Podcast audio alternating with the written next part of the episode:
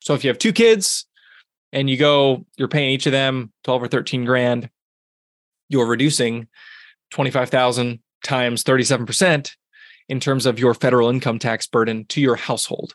So this is a really useful way to shift income to kids that are going to pay a lot less taxes. Hey, it's Justin Harvey. Thanks for tuning in to the Anesthesia and Pain Management Success podcast. With APM Success, we take a close look at important topics pertaining to business, practice management, personal finance, and careers for anesthesiologists and pain management physicians. We work hard to take your critical questions straight to the experts. Thanks for listening.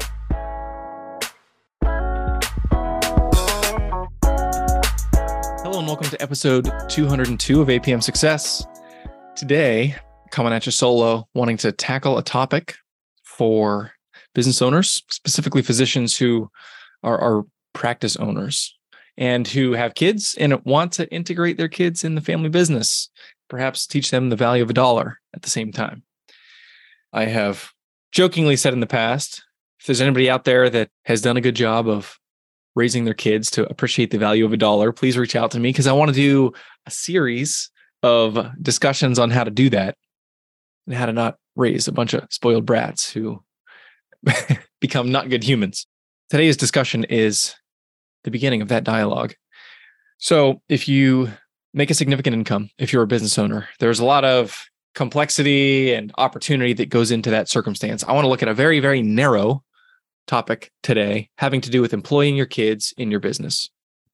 So, the IRS creates opportunity for business owners who are interested in doing this there are a lot of benefits in terms of decreased taxes to your household because of the the way that tax rates work and the way that the marginal tax rates for your kids in this case work. When you shift income from the primary earner who will say for our purposes makes a million dollars a year 500,000 from W2 income 500,000 from distributions profit distributions from the business. If that's you and this is the composition of your income and you have a couple kids who are of age that they may want to start working and maybe working in the family business doing some clerical tasks or something then what you're doing is you're shifting income from the highest tax rate of 37% down to your kids tax rate which starts at 0% your children are going to have a 0% federal tax rate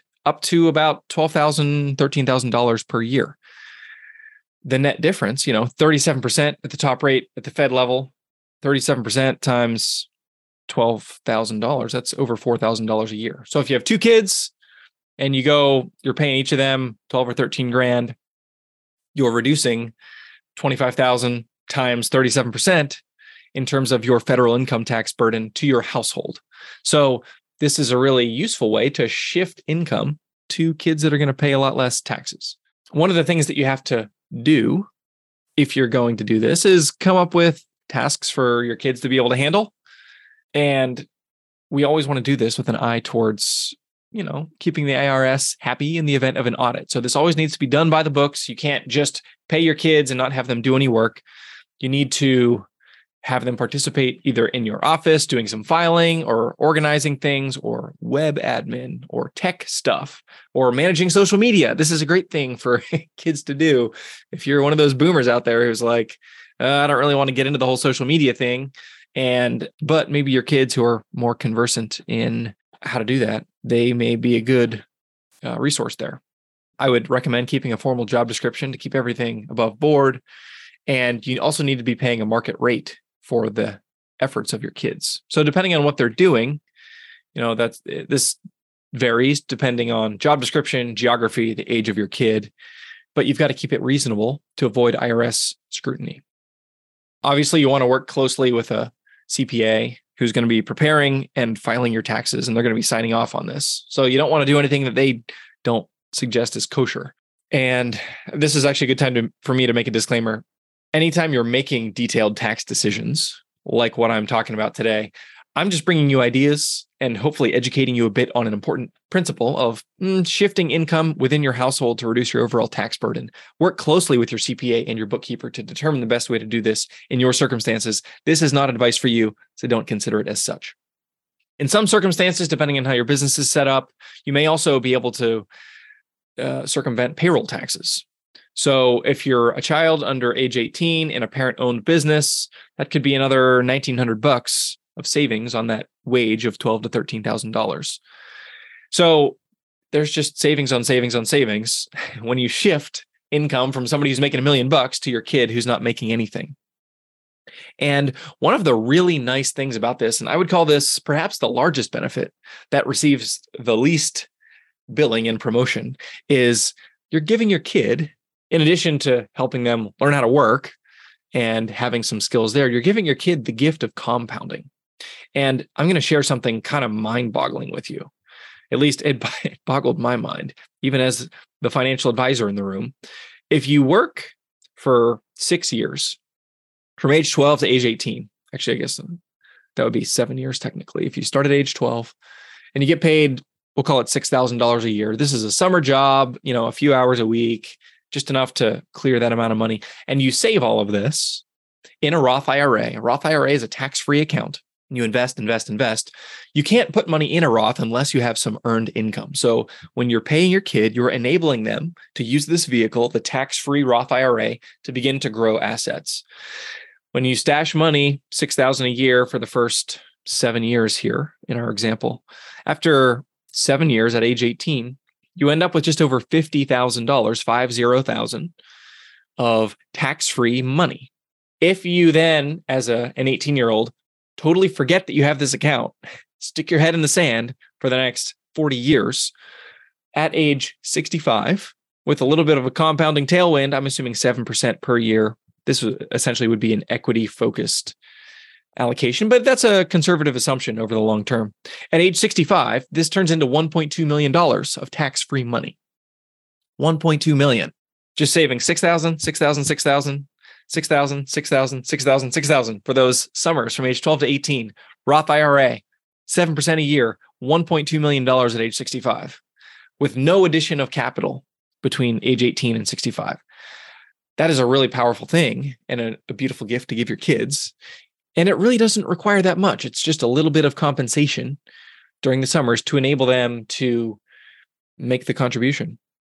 So you're reducing your household tax burden. You're shifting income to your kids. They're paying little, if any, federal income tax.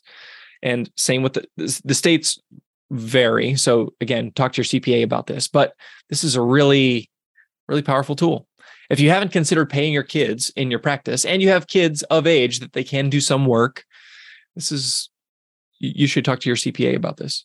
I would also note there are certain circumstances in which even younger kids, age four, five, six, seven, I've heard stories where kids are paid for quote unquote modeling because I'm going to take their picture and put it on my website.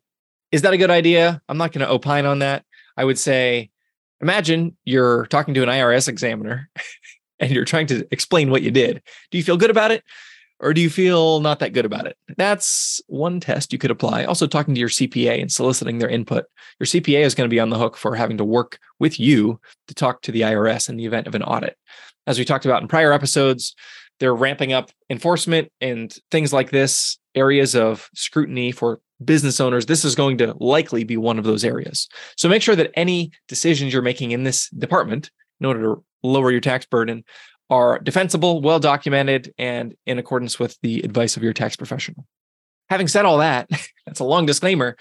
The same year tax savings can be between four and five thousand dollars for you in terms of the household tax burden and what you're giving your kid at age 65, that $1.2 million of tax free money, that's really powerful.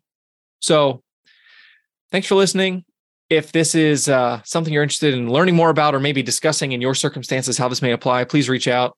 Justin at apm wealth.com would be glad to speak with you about what this might look like.